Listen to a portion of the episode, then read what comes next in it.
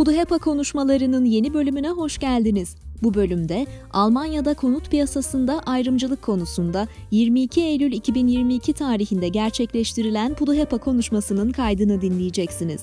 Bölümün konuğu Türkischer Bund in Berlin-Brandenburg'dan Remzi Uyguner. Puduhepa konuşmaları Demokrati İndermita tarafından desteklenmektedir.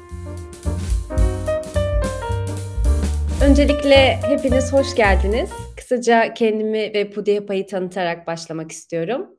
Benim ismim Su Parlak. E, bugünkü etkinliğimizi Pudepa konuşmaları kapsamında gerçekleştiriyoruz. Pudepa konuşmaları Eylül ayı konumuz Almanya'da konut piyasasında yaşanan ayrımcılıklar. Bilmeyenler için kısaca Pudehepa'dan bahsedelim çok kısa. Pudehepa kadınlar için dayanışma inisiyatifi, kar amacı gütmeyen bir sivil toplum örgütü. 2017'den beri kadın ve göç meselesi temelinde birçok proje gerçekleştiriyoruz. Örneğin e, yeni gelenler için Almanya'daki bürokratik konularda danışmanlık, sağlık hizmetlerine erişim ve benzeri konularda bu temalarda konuşmalar düzenliyoruz. Bu konuşmaları gerçekleştirmek ve derinlemesine bilgi almak için o alanda yetkin olan bir konuşmacıyı davet ediyoruz. Pandemi önlemleri kapsamında bu konuşmaları bir süre daha online olarak gerçekleştiriyoruz. Konuşmalarımızı daha sonra podcast olarak yayınlayacağız. E, bu yüzden de kayıt altına alıyoruz. Bugün ele alacağımız konu dışında daha önceden işlediğimiz farklı konularla ilgili de bilgi almak isterseniz eğer podcast serimizi takip edebilirsiniz.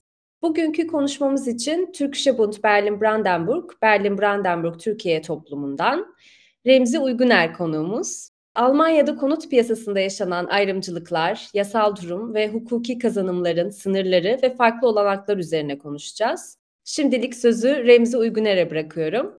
Buyurunuz. Çok teşekkürler. Öncelikle bana bize bu imkanı verdiğiniz için çok teşekkür ediyorum. Şahsım ve e, TBB adına. Ben de isterseniz kısaca kendimi tanıtarak başlayayım.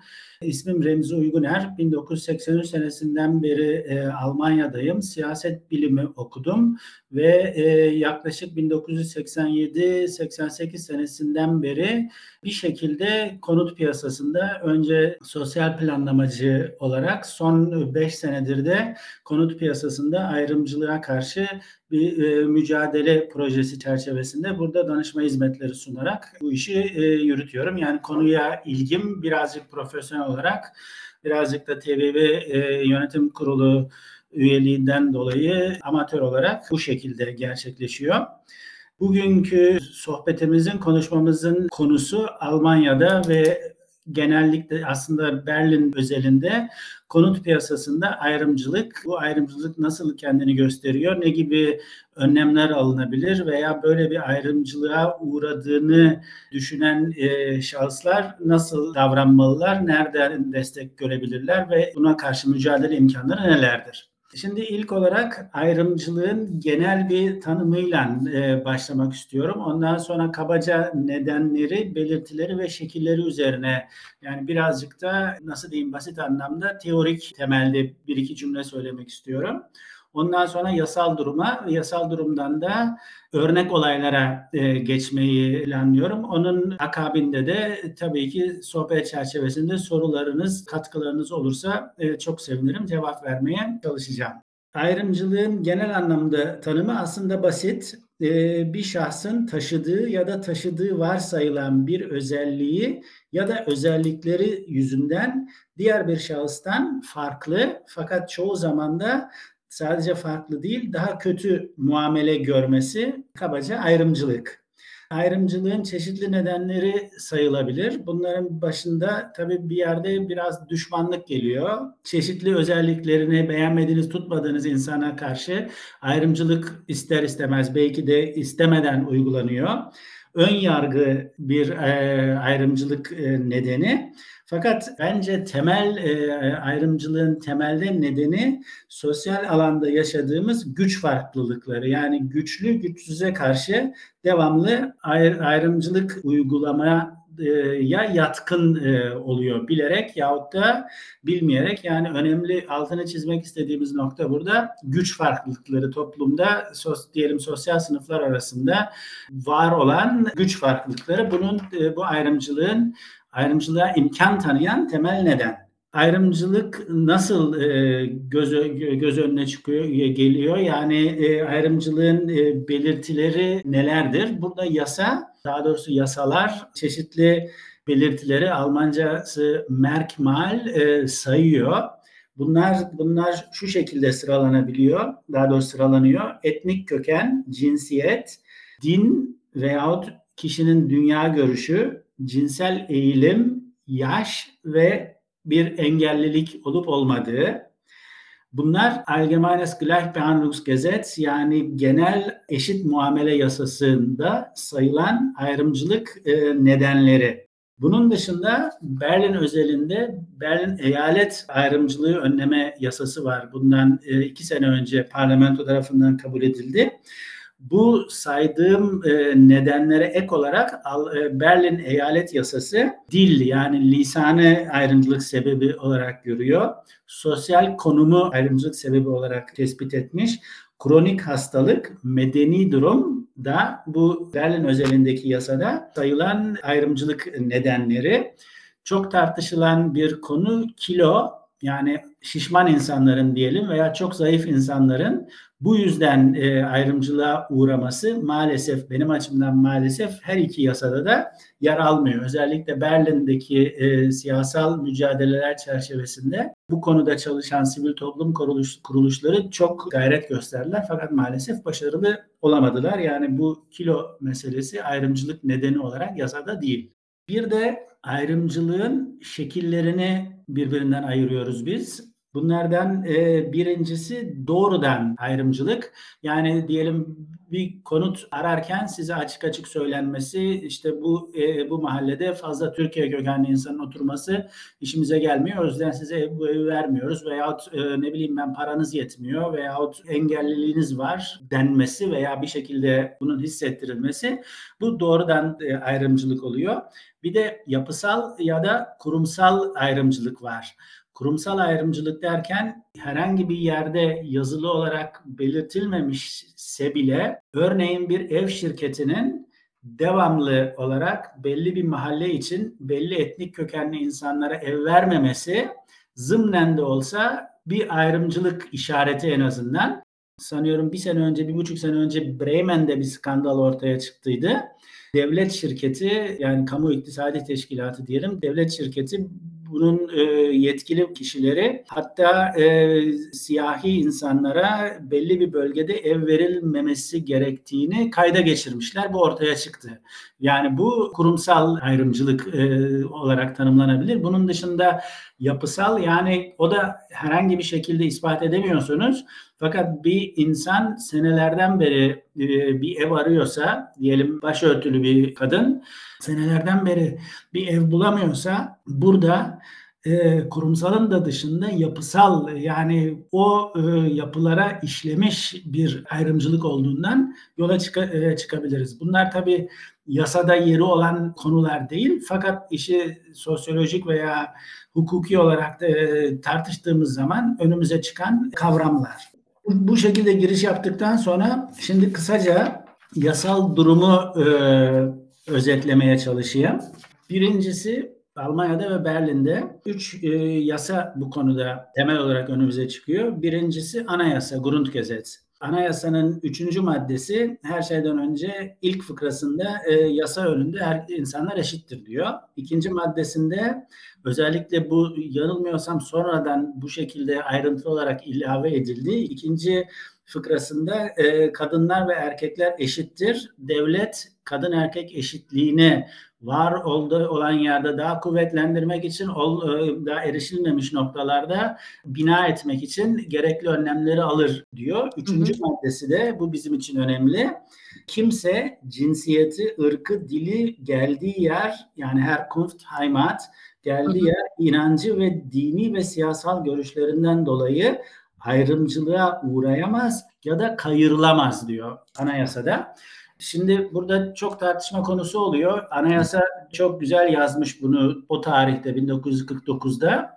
Önemli bir tartışma konusu ırk sözcüğü çıkarılsın çıkarılmasın yasadan. ırk var mıdır yok mudur? Bu tarihçiler, sosyologlar arasında tartışılan, hukukçular arasında tartışılan bir konu. Fakat o tarihte 1949'da anayasaya girmiş. Onun dışında çok güzel yazıyor fakat bunun nasıl diyeyim e, hukuki olaylarda çok fazla bir kıymet harbiyesi yok diyebiliyorsunuz işte yasada yazıyor filan. E, ne yapacağız? Yani e, öyle bir ayrımcılığa uğradığın zaman pat diye direkt doğrudan mahkemeye başvurup bak anayasada yazıyor ama bana ona rağmen bu şekilde e, ayrımcılık uygulandı diyemiyorsunuz bu hukuk sistemi içinde. Ancak anayasaya dayanılarak e, çıkarılan diğer yasalara onları birazdan konu edeceğim. Dayanarak ancak hukuki yolları arayabiliyorsunuz. Anayasadan sonra bu konuda en önemli e, yasa Allgemeines Gleichbehandlungsgesetz, e, genel eşit muamele yasası. Bundan yaklaşık 12 sene e, önce e, ve bu bir federal yasa. Yani federal parlamentodan kabul edildi. Bunun da e, bu yasanın temeli Avrupa Birliği yasalarına dayanıyor. Avrupa Birliği bundan 15 sene kadar önce ırkçılığı önleme e, konusunda bir tebliğ yayınlıyor ve bu tebliği ikinci aşamada her üye devletin ulusal parlamentosunda da kabul edilerek ulusal yasa haline gelmesi bekleniyor. Maalesef Almanya en son devlet olarak ulusal e, e parlamentosundan yani Bundestag'dan geçirerek ve e, yasanın bazı noktalarını da yumuşatarak kabul etti. Ancak en hı hı. devlet olarak bunu bir parantez olarak bir kenara koymakta yarar var. Bir e, bu e, yasa var. İkincisi Landes Antidiskriminierungsgesetz. Bu sadece Berlin eyaletine eyaleti için geçerli. Diğer eyaletler böyle bir yasa çıkartmadılar daha. Birincisi Allgemeines Gleichbehandlungsgesetz kişiler arasındaki hukuki alışverişte geçerli olan bir şey. Bir, iş hukuk alanında, ikincisi mal ve hizmetler alanında ki mal ve hizmetler alanına da konut piyasası da giriyor ve konut piyasasında da geçerli olduğu yasada açıkça belirtilmiş. Landes Antidiskriminierungsgesetz yani eyalet ayrımcılığı önleme yasası ise şahıslarla devletin arasındaki hukuki ilişkileri düzenliyor. Yani bir devlet kurumu veya devlet kurumunda çalışan bir kişi ne bileyim ben bir dilekçe vermişim işte e, restoran açmak istiyorum. Bana izin vermiyor. Türkiye kökenli olduğumdan dolayı veya hı hı. Afrika ülkelerinden birinden geldiğimden dolayı fakat bir Alman kökenli biri geliyor aynı yerde veya benzer bir yerde ona fazla bir zorluk çıkarmadan izni veriyorlar. Yani e, devletin e, devletin işlemlerine karşı e, şahısları koruyor Landes Antidiskriminierungsgesetz ve özellikle bu polisin e, davranışları davranışlarında çok söz konusu oluyor. Muhakkak duymuşsunuzdur racial profiling insanların sadece ve sadece diyelim parkta, bahçede veya e, metroda sadece ve sadece kökeninden dolayı aranması, herhangi bir gerekçe yokken gelip illaki sizden bilet istenmesi, yanınızda oturan şahıstan bilet istenmemesi bu gibi durumlarda da bu yasa uygulanıyor, uygulanması gerekiyor. Bizim dediğim gibi bu e, iki yasa konumuz ve bunların arasında da özellikle AGG, Allgemeines e, Gleichbehandlungsgesetz çünkü konut piyasasına devlet o kadar fazla karışmıyor. Sadece dolaylı yoldan karışıyor. Yani e, devlet kendisi ev sahibi, konut sahibi veyahut simsar değil. Fakat kurmuş olduğu kuruluşlar yani e, devlet şirketleri Berlin'de 6 tane DGO, Gesobau, HOVOG, Stadt und Land, Wohnungsbaugesellschaft Gesellschaft Mitte, bir tane daha var unuttum şimdi. Ee, özel hukuka göre kurulmuş Hı-hı. fakat hisselerinin tamamı devlete ait. Berlin Senatosu'na, Berlin eyaletine ait. Burada da dolaylı yoldan e, devlet ayrımcılığı önlemek e, görevini üstlenmiş vaziyette. Fakat ana konumuzu düzenleyen temel yasa bu genel eşit muamele yasası GG. Konut piyasasına geçmeden önce öneminden dolayı özellikle bir konuya değinmek istiyorum. Bu ayrımcılığı önleme yasalarının Alman hukuk sistemindeki önemi ve yeri. Yani e, bu yasalar kağıt üstünde son derece güzel, ideal bir şekilde uygulansa işlevini görebilecek e, yasalar. Fakat birincisi belki de yeni yani nispeten göreceli olarak yeni yasalar olduğu için belki de gerçek hayatta kağıt üstünde değil fakat gerçek hayatta o kadar önem atfedilmeyen e, yasalar olduğu için hukuk sisteminde bana sorarsanız e, yani yaşadıklarımızdan e, tecrübelerimizden yola çıkarak diyebilirim ki bunlar maalesef ikinci sınıf yasalar. Kira probleminiz olduğu zaman veyahut komşuluk ilişkilerinde ırkçılığa dayanan bir ayrımcılığa ne bileyim ben kötü muameleye, küfre filan maruz kaldığınız zaman bu yasalara dayanarak hakkınızı aradığınız zaman bizimle çalışan avukatlar, hukukçular bile ilk önce bakıyorlar kira borçlar hukuku ne diyor bu konuda. Ondan sonra ceza hukuku ne diyor bu konuda. Polis ne diyor bu konuda? Bunlara önem veriyorlar bu ayrımcılığı önleme yasaları ondan sonra bir yerlerde sıralanıyor. Yani yaşamda, gerçek yaşamda bu yasalar var olmasına rağmen kağıt üstünde pek maalesef pek o kadar kuvvetle ıı, uygulanmıyorlar. Uygulanmıyor veya uygulanmıyor. Evet haklısınız. Pratikte çok işlemiyor diyebiliriz. Evet, pratikte evet. Çok, çok işlemiyor. Yani bunu avukatlar dilekçelerinde ne bileyim ben son sıralara yerleştiriyorlar e, hakimler dava e, sırasında duruşma sırasındaki konuşmalarda tamamen başka konulara öncelik veriyorlar. Ondan sonra ancak siz üstüne e, üstünde durursanız bu konuyu da konu ediyorlar. Yani e, ve e, davaların mahkeme kararlarına da o kadar fazla yansımıyor. Dolayısıyla nasıl diyeyim e, maalesef ikinci sınıf e, yasa olarak karşımıza çıkıyor. Fakat ona rağmen tamamen işlevsiz de değil, çok üstüne düşmeniz lazım. Davalarda devamlı konu etmeye çalışmak lazım. Mahkeme kararlarına geçirmeye çalışmak lazım ki gerekli yeri alsınlar hukuk sisteminde. Şimdi konut piyasasında ayrımcılığa geldiğimiz zaman konut piyasasında ayrımcılık kendini iki şekilde gösteriyor. Birincisi ev ararken ayrımcılık, bir de komşuluk ilişkilerinde ayrımcılık. Ev ararken ayrımcılığı bu biraz önce e, söylediğim ayrımcılığı önleme yasası, daha doğrusu genel eşit genel eşit muamele yasası saydığım altı gerekçeden dolayı e, yasaklıyor. Yani kağıt üstünde de olsa bir kişiye işte sen bu ev için çok yaşlısın, ben bir genç kiracı arıyorum veya çok gençsin, kirayı ödeyemezsin gerekçesiyle diyelim veya sen eşcinselsin gerekçesiyle veya sen işte siyahi bir siyah bir insansın gerekçesiyle bu gibi gerekçelerle bir daire kiralamamak e, yasaya aykırı. İki önemli yasada yer alan iki önemli istisnası var. Bu istisnalar gerçekten yasayı en azından bir tanesi öbürüne karşı birazdan anlatmaya çalışacağım.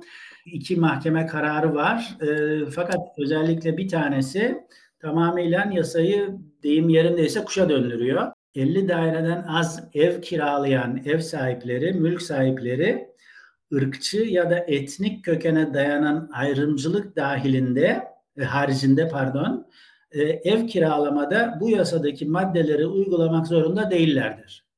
Yani sizin mesela siz mülk sahibisiniz, iki tane daireniz var. Eğer bir kiracıya işte sen çok gençsin, çok yaşlısın, tekerlekli iskemlede oturuyorsun gerekçesiyle ev verme, vermemesi yasaya aykırı olmuyor.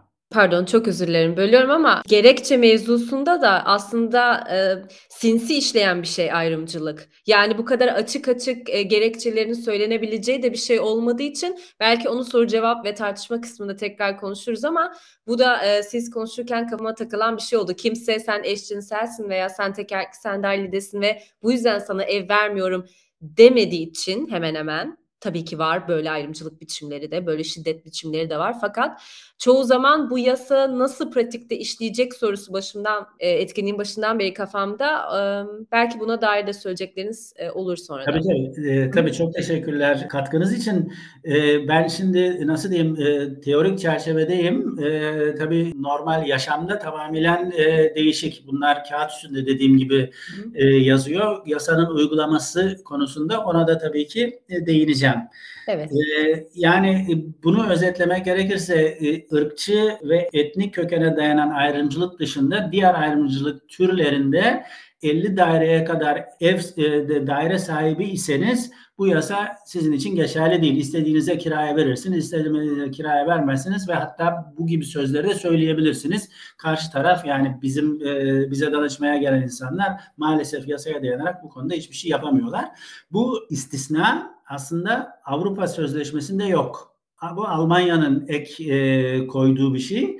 Fakat şimdiye kadar maalesef çünkü normal olarak bu gibi durumlarda e, yasanın temeline dayandığı Avrupa e, Sözleşmesi'ne aykırı olduğu gerekçesiyle dava açılabiliyor teorik olarak. Fakat şimdiye kadar maalesef hmm. öyle bir dava açan kimse olmadı. Yani bu iş Avrupa Mahkemesi'ne kadar gidip Alman e, yasasının e, e, sözleşme Avrupa Sözleşmesi'ne uygun olmadığı dolayısıyla bu maddenin kaldırılması gerektiği konusunda karar çıkarılabilir. Fakat maalesef hı. şimdiye kadar böyle bir şey olmadı.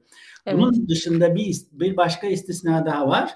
Bu bizi yani Türkiye kökenli insanları Kürt kökenli insanları, Arap e, kökenli insanları çok ilgili, ilgilendiren bir madde. Daire kiralamalarda sağlam sosyal dokuların dengeli iktisadi, sosyal ve kültürel ilişkilerin oluşturulması ve korunması amacıyla farklı muamele mümkündür diyor yasanın 19. maddesi 3. fıkrası. Yani bunun e, bunu Türkçe'ye çevirdiğiniz zaman diyelim e, Kreuzberg veyahut Neukölln gibi bir e, mahallede bir Türk genci ailesinden 18-19 yaşındayken ayrılmak istiyor. Yeni ev tutmak istiyor. Ev sahibi e, işte bu mahallede çok Türk oturuyor, çok Arap çok Arap oturuyor. E, sosyal doku dengeli değil. Bu dengeyi sağlamak için artık Türklere ev vermiyorum. E, dolayısıyla e, sana bu evi veremeyeceğim diyebiliyor. Peki evet. bu şey kimin Türk, kimin Kürt, kimin Alman olduğuna kim karar veriyor bu süreçte? İsimlere bakıyorlar tabii. Ee, evet. Yani bunlar hepsi e, son aşamada iş mahkemeye düştüğü zaman e, avukatların becerisine ve hakimin e, pozisyonuna dayanıyor. Evet. Çünkü hep bunlar ilk aşama Asliye Mahkemesi'nde konuşulan olaylar. Ve bu madde de Avrupa Sözleşmesi'nde yok. Bunu da Almanya sonradan e, şey yapmış ve bu konuda takip ettiğimiz bir davada biz başarılı olduk. Bu e, maddenin Avrupa Sözleşmesi'nde olmadığından yola çıkan hakim bu maddenin geçerli olmasını reddetti. Ve e, bu e, karar birinci e, yani asliye hukukta ikinci aşamaya çıkmadı. Fakat şu an için e, geçerli ve yasanın yazılımıyla birazcık çelişiyor. Uma, umarız ki ileriki e, davalarda da hakimler hatta ikinci, üçüncü aşama mahkemelerinde bizim pozisyonumuz kabul görür. Şimdi bu yasal, yasal çerçeve şu an için. Böyle bir ayrımcılığa sizin de biraz önce e, dediğiniz gibi tabii genel olarak açıkça ırkçılık yapanlar da var fakat öyle çoğunluk değil tabii. E, ırkçılığı ispat etmek e, veyahut ayrımcılığı ispat etmek biraz zor. Fakat uygulamada birçok insan özellikle Türkiye kökenli insanlar test metoduna başvuruyorlar. Yani ve baştan söyleyeyim bu test metodu mahkemeler tarafından da kabul ediliyor e, ispat olarak. Yani siz kendi adınızla Nedir bu test metodu? başvurduğunuz zaman red cevabı geldiği zaman yani sizi evi görmeye bile davet etmedik başka bir Alman ismiyle veya bir Alman arkadaşınıza rica edip onun ismiyle kendiniz de hatta ekstra bir mail adresi kurup şey yapabiliyorsunuz e, başvurabiliyorsunuz ve karşı taraftan tamam gel evi gör mesajı geldiği zaman bu ayrımcılık için bir e, gösterge, bir ispat oluyor ve bu konuda da bir dava kazandık. İki davayı da karşı taraf e, kaybedeceklerini hissettikleri zaman e, anlaşma yoluna gittiler ve birinde de hatta bir yerde özür dileme babında davacıya istediği evi verdiler. Bununla ilgili, eee, küçük bir şey eklemek istiyorum. Freie Üniversitesi Sosyoloji bölümünde, eee, Avrupa Toplumları diye bir program var. Orada bir arkadaşım bir çalışma yapmıştı, experimental sosyoloji yani deneysel sosyoloji alanında. Bu bahsettiğiniz test metodunu master tezinde deneyerek Müslüman e, veya Orta Doğulu duyulan isimlerle Alman duyulan işte geleneksel Alman isimlerini sadece değiştirerek bu ünlü e, şey sitesinden ev arama sitesinden farklı başvurular yapmıştı ve çok ciddi oranda sonuçlar çok ciddi bir ayrımcılığın olduğunu Berlin'de ortaya çıkarmıştı. Tamamen aynı metin Diğer bütün değişkenler sabit ve sadece isim değişiyor. Bunun kullanıldığını bilmiyordum yasanın içerisinde Hı-hı. ve sonrasında hukuki süreçlere başvurduğunda. Önemli bir noktaymış. Hukuki, hukuki sürecin bir yerde başlangıç noktası oluyor bu. Hı hı. Ve son zamanda gerçekten artan sayıda insan bu yola başvuruyor.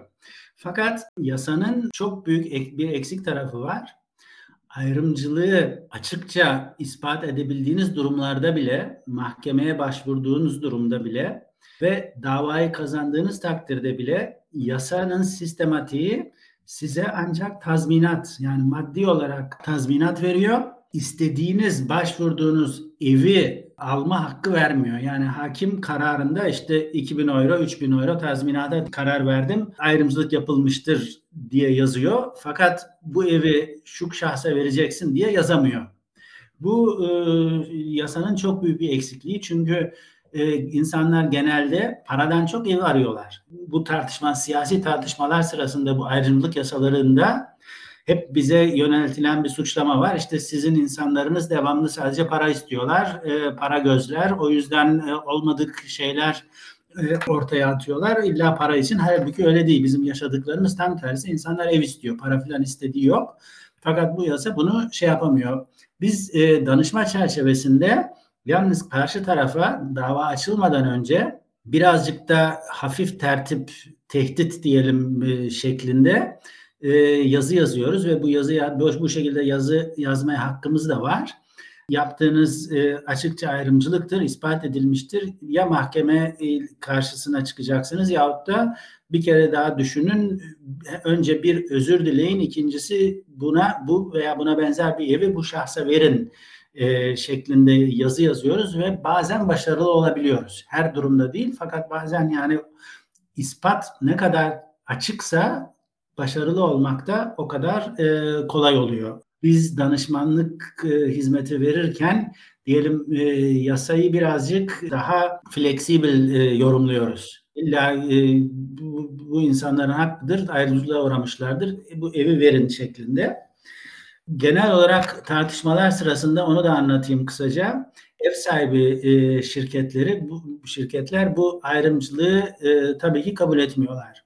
Özellikle Almanya'da ırkçı ayrımcılık yapıyorsun dediğiniz zaman karşı taraf refleks e, refleks hemen refleks gösteriyor. Yok biz öyle yapmayız işte tarihimizden öğrendik filan gibilerinden. Olayı e, ufak tutmaya çalışıyorlar. Yani hı hı. bize dedikleri yani sizin danışma hizmetinizi verdiğiniz ne bileyim ayda en bilemedin 15-20 kişi biz her gün şu kadar ev kiralıyoruz. Bu e, çok ufak e, bir kısmı ancak tamam bazı ayrımcılık yapanlar var ama bunlar biz ev sahiplerinin çok az bir kısmı şeklinde bize e, bir yerde parantez içinde veya satır aralarında suçlama getiriyorlar. Yani çok abartıyorsunuz filan gibilerinden. Fakat bizim pozisyonumuz burada yapılan her ayrımcılık bir ayrımcılık fazla. Yani bir olmaması gereken bir olay. O yüzden bir tane de olsa, üç tane de olsa biz bu işi e, takip edeceğiz şeklinde. Bu konuda özetlemek gerekirse yasanın en eksik tarafı bence aranılan evin verilememe, verilmemesi yasal olarak sadece tazminata e, karar verilmesi sonunda. İkinci noktada komşuluk ilişkilerinde ayrımcılık. Evet, yani, ev bulduk sonrasında nasıl evet, ayrımcılığa ev, uğruyoruz ev, meselesi. Ev bulduk sonrasında bu özellikle son zamanlarda Türkiye kökenli insanlardan çok daha daha çok yalnız yaşayan ve çocuklu siyah kadınların e, başına geliyor bu daha Görebildiğimiz kadarıyla e, Berlin'in doğu ilçelerinde o Plattenbau dediğimiz sosyal konutlarda genel olarak e, çocuklar çok gürültü yapıyor. Bütün şey bu ve çocukların çok gürültü yapması iddiasıyla bu insanların o e, daireden, o evden atılmasına yönelik çalışmaları oluyor komşuların. Yani genelde benim e, yorumuma göre oturdukları e, sitede yabancı, kendilerine göre yabancı insana tahammülü olmayan e, gruplar, insanlar böyle bir gerekçeyi öne sürerek bu insanları o evlerden çıkarmaya, çıkarttırmaya çalışıyorlar. Ev sahiplerine baskı yapmaya çalışıyorlar. Şikayet bombardımanında bulunuyorlar maalesef işte burada birazcık kurumsal ayrımcılığa geliyoruz. Maalesef devlet şirketleri de olsa, özel büyük şirketler de olsa Alman kökenli insanların şikayetlerini çok daha fazla önem veriyorlar. Yani bize danışmaya gelen insanların da şikayeti oluyor. İşte affedersiniz bir tanesinin bir tanesi çocuk parkında oynayan e, çocuğa çocuğun üstüne bira dökmüş. Şimdi bunu ev sahibine şikayet ediyor.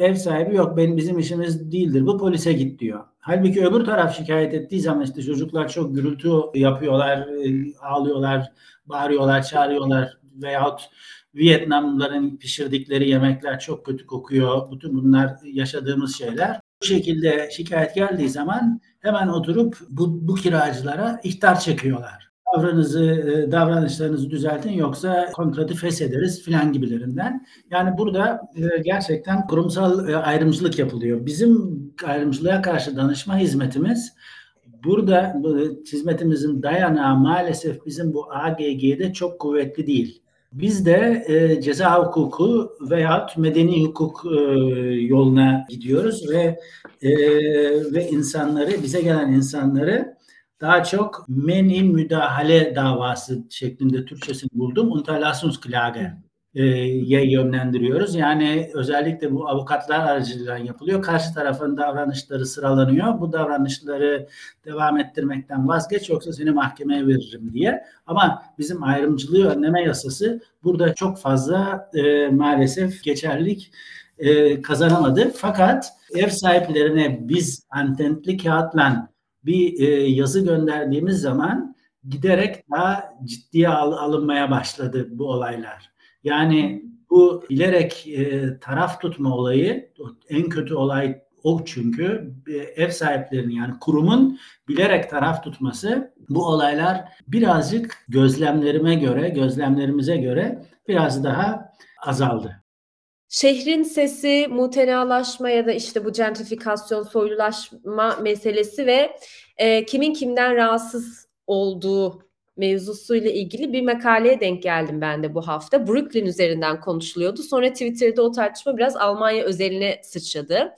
E, kim kimi şikayet ediyor, kim kimin sesinden rahatsız oluyor meselesi de aslında çok yine başta konuştuğumuz o örtük ayrımcılık biçimlerinden biri gibi e, hissediyorum. İnsanların yazdıklarından da öyle gözüküyor. Ya işte çocuk sesi olsun, sesli kendi müziğini, kendi e, etnik bulunan Alman beyazlığına göre herhangi bir işte şarkı, dans, eğlenme biçimleri bu ruh ezak dışında bahsediyorum çocukların kalabalığı sesinin çok ciddi bir aslında hem ayrımcılık hem de insanları evinden atmaya e, bir şekilde sen bu mahallede istenmiyorsun şeklinde bir şiddet biçimine dönüştüğünü görüyoruz.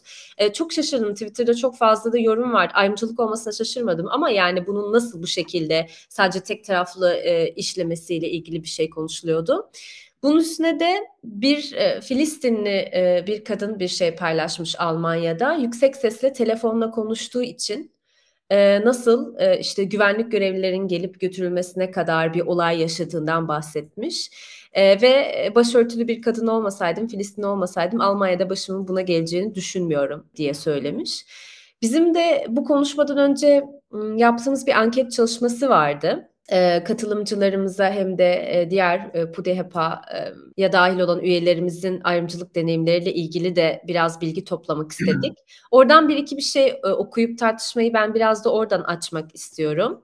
Zaten e, katılımcılarımızın yüzde doksanından fazlası e, kesinlikle e, Alma, e, Almanya'daki ev piyasasında ayrımcılığa uğradıklarını düşündüklerini söylemişler. Birkaç yorum ve deneyim paylaşımı olmuş.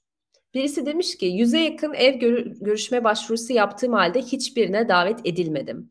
Görmeye davet edildiğim birkaç ev arkadaşlar aracılığıyla bulduğum evlerde. Sonunda bir ev buldum fakat ona ben bireysel başvuru yapmadım. Çalıştığım kurum durumun ciddiyetini fark edip benim adıma birkaç eve başvurdu ancak bu şekilde bir ev bulabildim demiş. Siz de danışmanlık sırasında böyle durumlarla karşılaşıyor musunuz? E, işi olan var, olmayan var. Bu kişi böyle bir strateji bulmuş ama bununla nasıl savaşabiliriz? Nasıl kendi yöntemlerimiz, stratejilerimizi hukuki ve politik alan dışında yani bir e, yol yöntem anlamında da soruyorum. Siz neler önerirsiniz? Bu kişi çalıştığı yerden sağlamış bu. Şimdi e, bence her şeyden önce e, çok şanslı bir e, şahısmış. Yani çalıştığı yer olayın e, önemini anla, anlayabildiğim kadarıyla e, kavramış ve e, etkin hale gelmiş ve kendileri aramışlar. Bilmiyorum ararken evi e, kimin için aradıklarını tam olarak açıkladılar mı açıklamadılar mı o da bir konu olabilir. Fakat bu yüze yakın ev görme başvurusu yaptım e, konusu bizim de devamlı yaşadığımız bir e, deneyim maalesef. Her hafta son yani hemen hemen 6 aydır 8 aydır hemen hemen her hafta 5'e yakın bu şekilde başvuru geliyor bize. Yani senelerden beri ev arıyorum. Ee, şu kadar başvuruda bulundum. Hiçbir yani insan inanamıyor. İşte ne bileyim hani iki ay arar, üç ay arar, belki altı ay arar ama günün birinde artık bir şey çıkar filan gibilerinden. Halbuki e, gerçekten e, durum böyle. Fakat Almanya'daki kiralama yasaları yani hukuki çerçeve maalesef buna imkan veriyor. Yani konut kiralayanlar herhangi bir şekilde e, gerekçe göstermek zorunda değiller. Bir kişiye niye evi vermediklerini hatta ve hatta cevap vermek zorunda bile değiller. Yani siz başvurursunuz adam evi başka birisine vermiştir. Hiç ses çıkarmaz. Yani o zımnen tabii e, red anlamına geliyor. Fakat yani hukuki hukuki olarak e, şey e, imkanı yok. Buna karşı e, bir şey yapma e, imkanı yok. Bazı insanlar yani bu e, dediğim gibi test metoduyla e, ayrımcılığı ispat etmeye çalışanlar da var ve çoğalıyor ancak bunun da e, sonuçta yasal olarak daha doğrusu hukuki yoldan evi getirmediğini öğrenince insanlar ondan da vazgeçiyorlar. Yani ben ne yapayım testten ispat ettim adam ayrımcılık yapıyor ama evi, evi alamadıktan sonra ne yapayım? Yani ben, benim işime yaramıyor şeklinde bir tavır da var.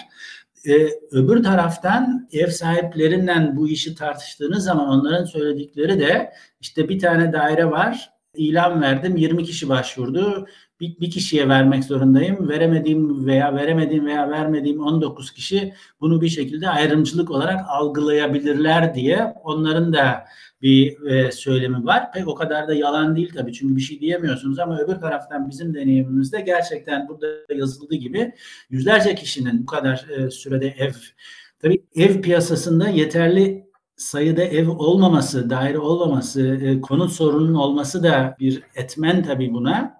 Özellikle ucuz e, veya maliyeti e, elverişli, kirası elverişli ev sayısı giderek e, azalıyor. Sosyal konutlar konutların sayısı düşüyor. Yeni sosyal konutların yapılması çok çok uzun sürüyor. Bütün bunları da tabii ki düşünmek lazım. Fakat ona rağmen azımsanmayacak ölçüde bir ayrımcılık olduğundan gerçekten yola çıkabiliriz. Özellikle bu e, test olaylarından sonra. Evet. Ee, sizin eklemek istediklerinizi son olarak isterseniz alabiliriz.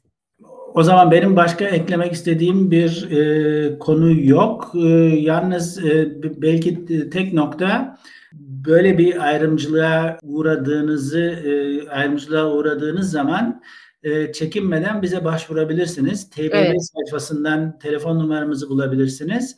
Fair Meet'in Fair Wohn'un e, projenin ismi. Onu da e, internet kanalıyla yani Google'dan bulmak çok kolay ama ben bizim bağlantı bilgilerimizi de Puduhepa üzerinden e, sizlere iletmeye çalışabilirim. E, yani çekinmeden arayın lütfen. E, olabildiğince kısa bir süre içinde e, görüşme yapıp o özel e, ve somut olay çerçevesinde yardımcı olmaya çalışırız tabii. Evet, belki bugünkü dinleyici dinleyicilerimiz, katılımcılarımız arasında o ankette bu yorumları yazan kişiler vardır. Eğer dinliyorlarsa lütfen bunun peşini bırakmasınlar. Böylece herkes için emsal bir dava olur, belki bir örnek oluşturur ve hukuki kazanımlar sağlanır diye umalım. Ben de tekrar bitirmeden size çok teşekkür ediyorum. bilgi ve deneyimlerinizi aktardığınız için. Bir sonraki konuşmalarımızda sizi tekrar burada görmekten çok memnun oluruz. Ve de takipte kalmak, sonraki etkinliklerimizden haberdar olmak isterseniz sosyal medya kanallarımızdan bizi takip edebilirsiniz. E, pudehepa.berlin adresi üzerinden Instagram'da etkinliklerimizi takip edebilirsiniz. Çok teşekkür ediyoruz zaman ayırdığınız için. Görüşmek üzere Remzi Bey. Ben de çok çok teşekkür ediyorum bu imkanı verdiğiniz için. Ne demek? Görüşmek dileğiyle. Hoşçakalın. Hoşçakalın. Pudahepa konuşmalarını dinlediniz. Pudahepa konuşmaları Demokrati İndermite tarafından desteklenmektedir.